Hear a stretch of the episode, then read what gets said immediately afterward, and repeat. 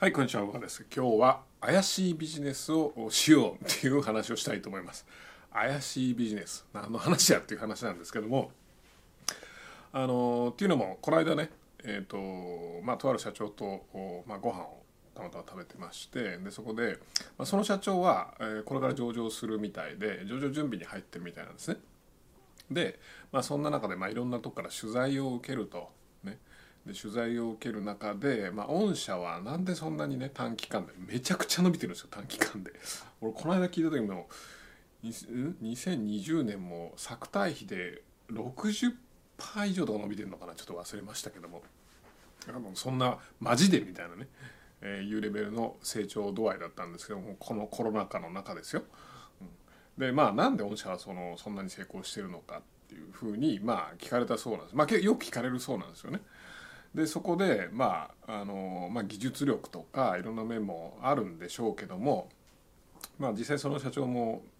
我ながらこう疑問に思ったらしいですね。なんでなんだろうなっていうね。うん。あの本人曰くですけども本人曰くそんなに別に高い技術力があるわけでもまだないと、ね、だけどもものすごく売り上げが上がると。なんでものすごく短期間で成長したと。なんでなんだろうなと。でまあ僕も聞かれましてその社長に聞かれまして逆にそのダイレクトさんはあのなんでねあのそんなうまくいったんだと思います？みたいなことを聞かれたんですね。まあ、うちもそのまあ、創業の初年度23年はバババってすごく成長したんですけども、まあ、それからずっとぼちぼち言うてももう15年目とかですか？なので、まあ、15年かけてやってきたので、まあ、そんなにめちゃくちゃね、えーものすごい勢いで信じられない成長率っていうわけでもないんです。まあ去年とかはすごかったですけどももう停滞してる年もありますしまあバーンキューポンポンみたいな感じでね。まあまあどこもそうかなとは思うんですが。なんでだと思います？みたいなことを聞かれまして。でまあぶっちゃけこれねなんでその会社が成功したかとかまあね、えーまあ、うちでもそうですしその会社でもそうですし世の中にあるいろんな会社ね、えーなんで成功したかってまあ理由はもうたくさんあるあるわけですよね。やっぱビジネスなんでいろんな要因がたくさんありすぎてこれが決め手だっていうのは、まあ、なかなか見つけられないと思うんですけども本人がそう言ってたとしても本当かどうかっていうのは実際のところはね、まあ、分かんないと思うんですよね。まあ、例えば高い技術力があったとかそういうのももうねまあぶっちゃけそれ投資家向けにねあの上場前だから 投資家向けにそういうこと言うわけだからまあすごい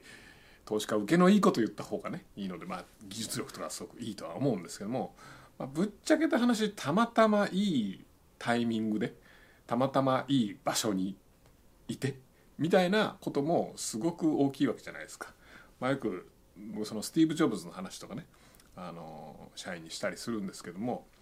ジョブズはまあ確かにね天才だってまあすごいもう史上最高の経営者って言われてますけどもま史上最高の経営者になったのっていろいろ失敗を繰り返してねアップルを追い出されてピクサーとかやってもあのねもう言うてもキャリアの多分もう後半だと思うんですよね多分4050になってからじゃないかなと思いますが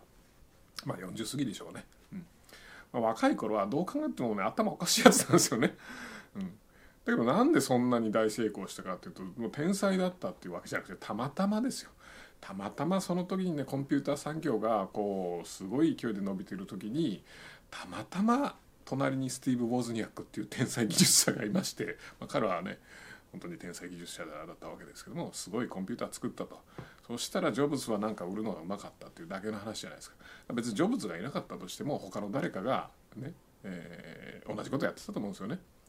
でまあもちろんあそこまでの制度でやったかどうかみたいなのはまあ分かんないですけどもそれはねあの歴史を変えることはできないの分かんないですけどもあのまあそういうたまたまの要素とかも多いぞと。でもたまたまって言ったらねすごく取り付く島もないのであのいろいろ言いますけども、まあ、特に事業のその創業の頃っていうのはやっぱ運の要素がすごく大きいとは思うんですけどもでまあまあ話が戻しましてえー、と要はいろんな要素あるけど何だまあ何の要素がこれですっていうふうにね、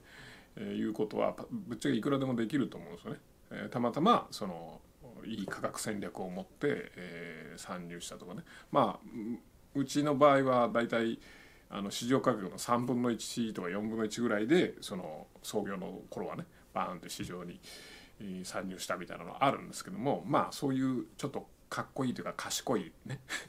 えー、いうのもまあ言った方がまあこうねイメージはかっこいいなすげえなって思われると思うんですけども実際はですね 実際まあぶっちゃけ僕はこれじゃないかなってすごく思うのは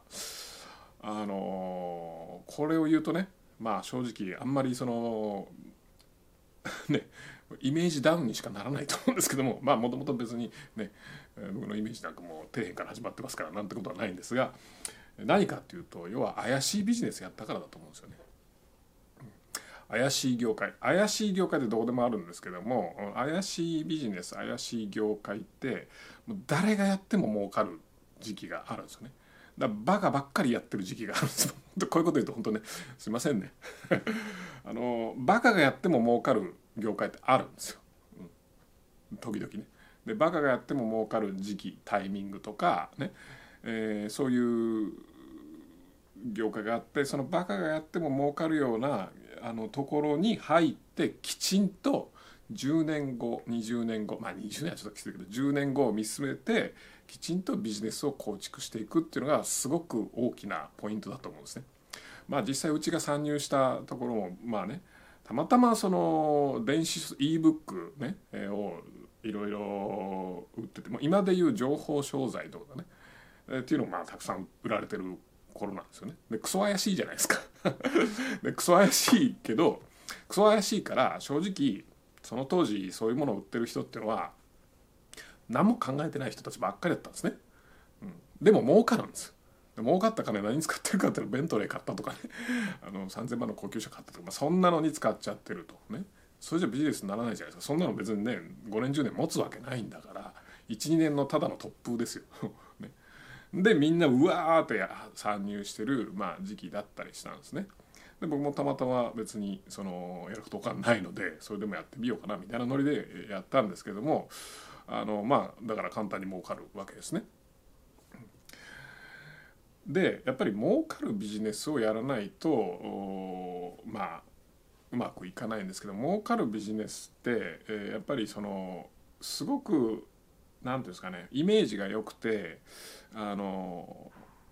すごく儲かるねえー、ビジネスっていうのは社会的に受け入れイメージがいいってことは社会的に受け入れられてるのでやっぱ市場的にもそれなりに大きいわけですよね。そうするとねやっぱ優秀な人がバンバン参あのなんていうか参入してくるわけですね。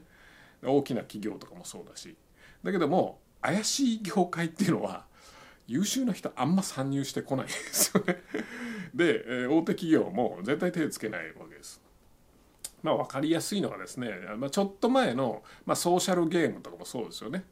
えー、グリーとか DNA ものねグリーと DNA と何ですかね、えー、モバゲーやってるの DNA だった、まあ、分かんないですけども、あのー、あれもなんか子供騙して課金しててねとんでもねえビジネスだなみたいな風になってたじゃないですか一時めちゃくちゃ叩かれてめちゃくちゃ規制が、ね、されてどうのこうのとかね。だからあんまりそのまともな会社まともな会社って言ったら言い方悪いけどもあのそれこそ任天堂とかマイクロソフトとかそのゲームの大手はなかなか参入しづらいわけですよね。カオスな状態なので。だけどもそんな中でガンガンガンガンやっていってで今ではまあご覧の通りまあ立派な会社になってますよね。まあ僕ゲーム会社そんな好きじゃないないんで任天堂以外はねあの立派かどうかっていうのはまあ置いといてですね。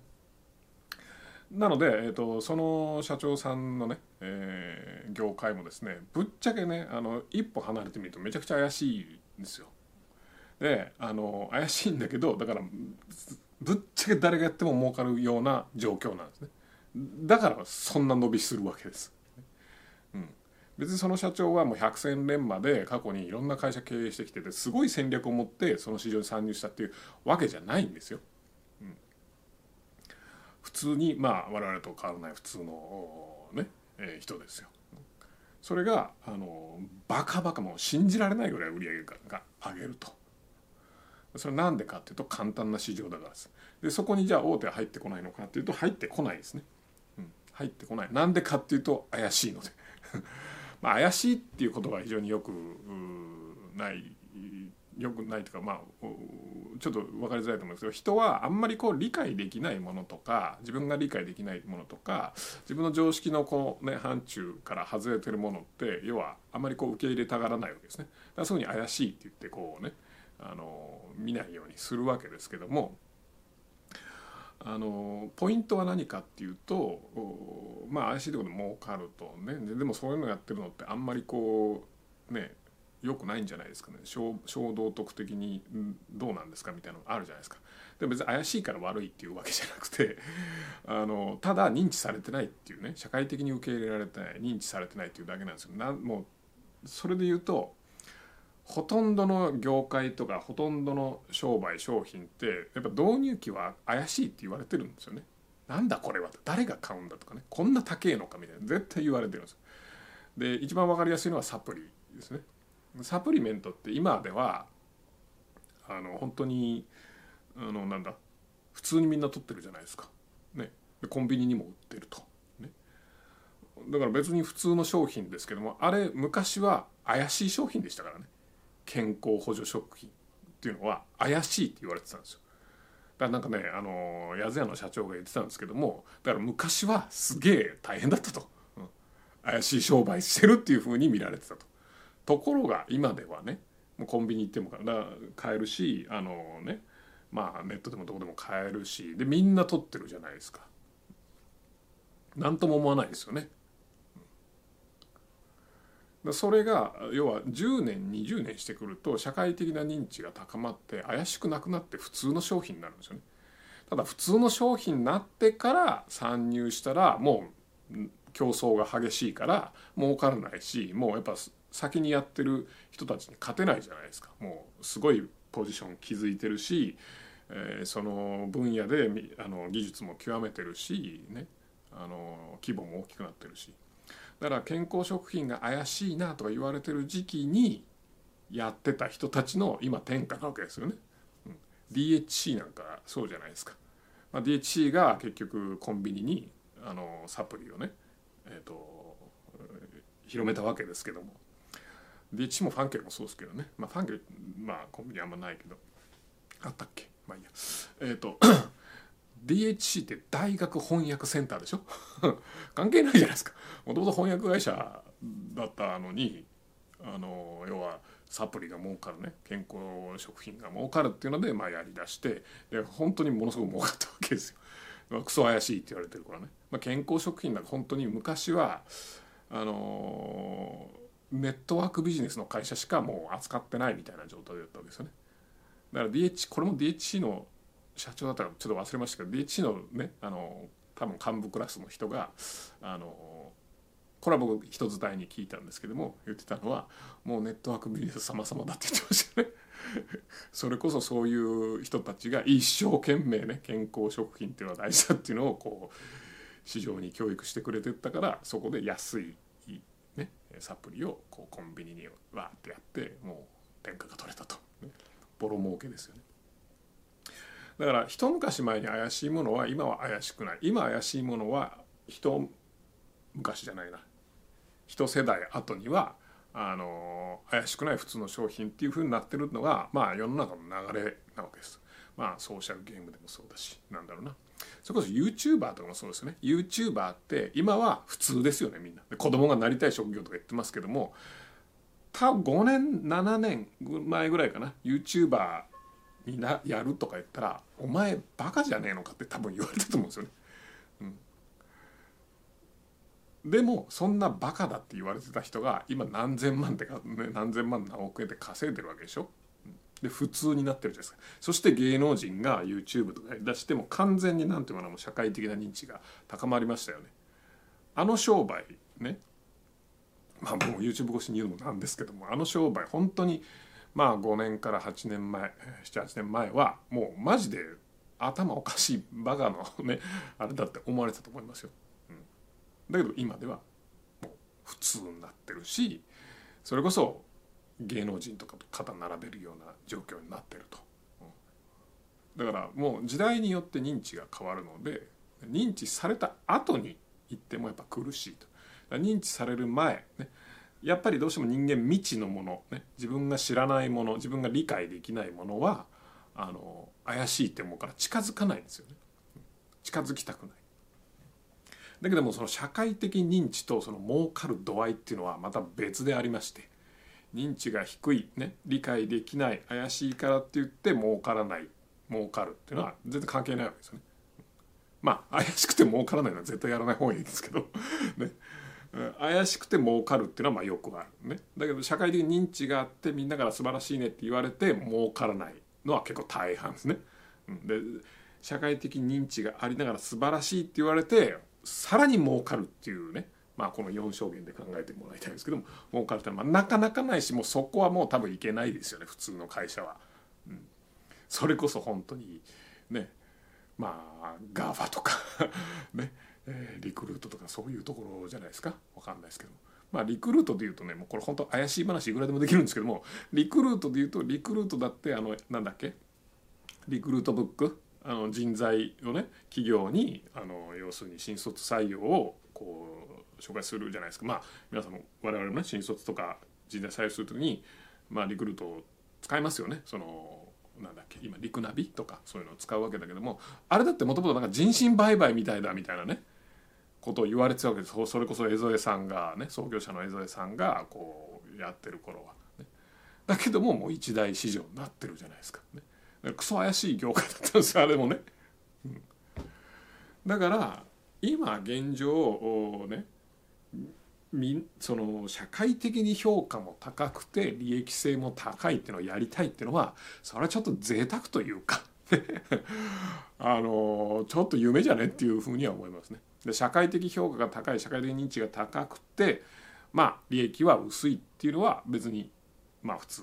なのでいいと思うんですけどもポイントは社会的評価が低い社会的認知が低くて儲かるっていう怪しい市場。そこはバカがやっても儲かるのでそこに入ってきっちりとした事業を10年20年後見据えて作っていきましょうっていう話です。そうすれば絶対10年20年したら怪しくなくなってますから、ね、認知がされていって。最近僕思うのはその点で言うとねちょっと話長くなって申し訳ないけどもキャバ嬢とかってねキャバ嬢とかアダルト系の AV 女優とかあるじゃないですか。セクシー女優とか言われてますけど。あれもだからね10年20年前だったらとてもじゃないけどテレビに出せるようなまあね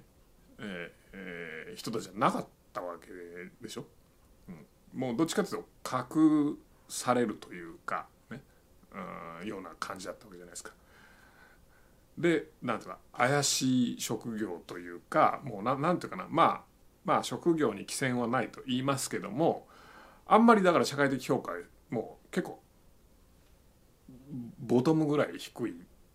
ね、状態だったと思うんですよ。ね、あのところが今テレビに出てくるし、ね、インスタとかそういうのでねカリスマになったりするでしょ？ツイッターとかでね。インフルエンサーよくまあ考えたら AV 女優とかキャバ嬢がインフルエンサーになってるってよく考えたらね20年前の常識とかで考えたらあおい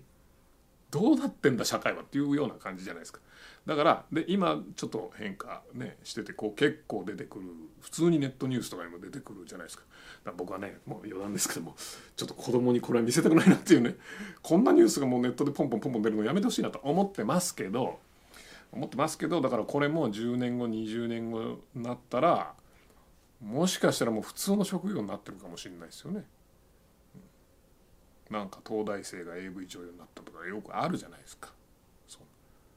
だからもしかしたら、まあ、芸能人からも入る人もいっぱいいるしで芸能人になる人もいるし、まあ、そういうのを考えるとねだんだんだんだん社会的認知が広がっていって普通のもしかしたら職業になってるかまあ AV 女優は結構距離あると思うけどキャバ嬢とかはね結構普通の職業になってるかもしれないですよね。そうするとですよ普通の職業になって社会的認知がね高まったら皆さん気軽にキャバ嬢になりますからね、えー、バイトでキャバ嬢とかになると。そうすると時給下がりますよね。儲からない、ね、だから昔の方が儲かったんじゃないかなと思いますけども。儲からない商売になってしまいますよね。まあ、なのでその社会的認知と儲かる度合いっていうのは違うので、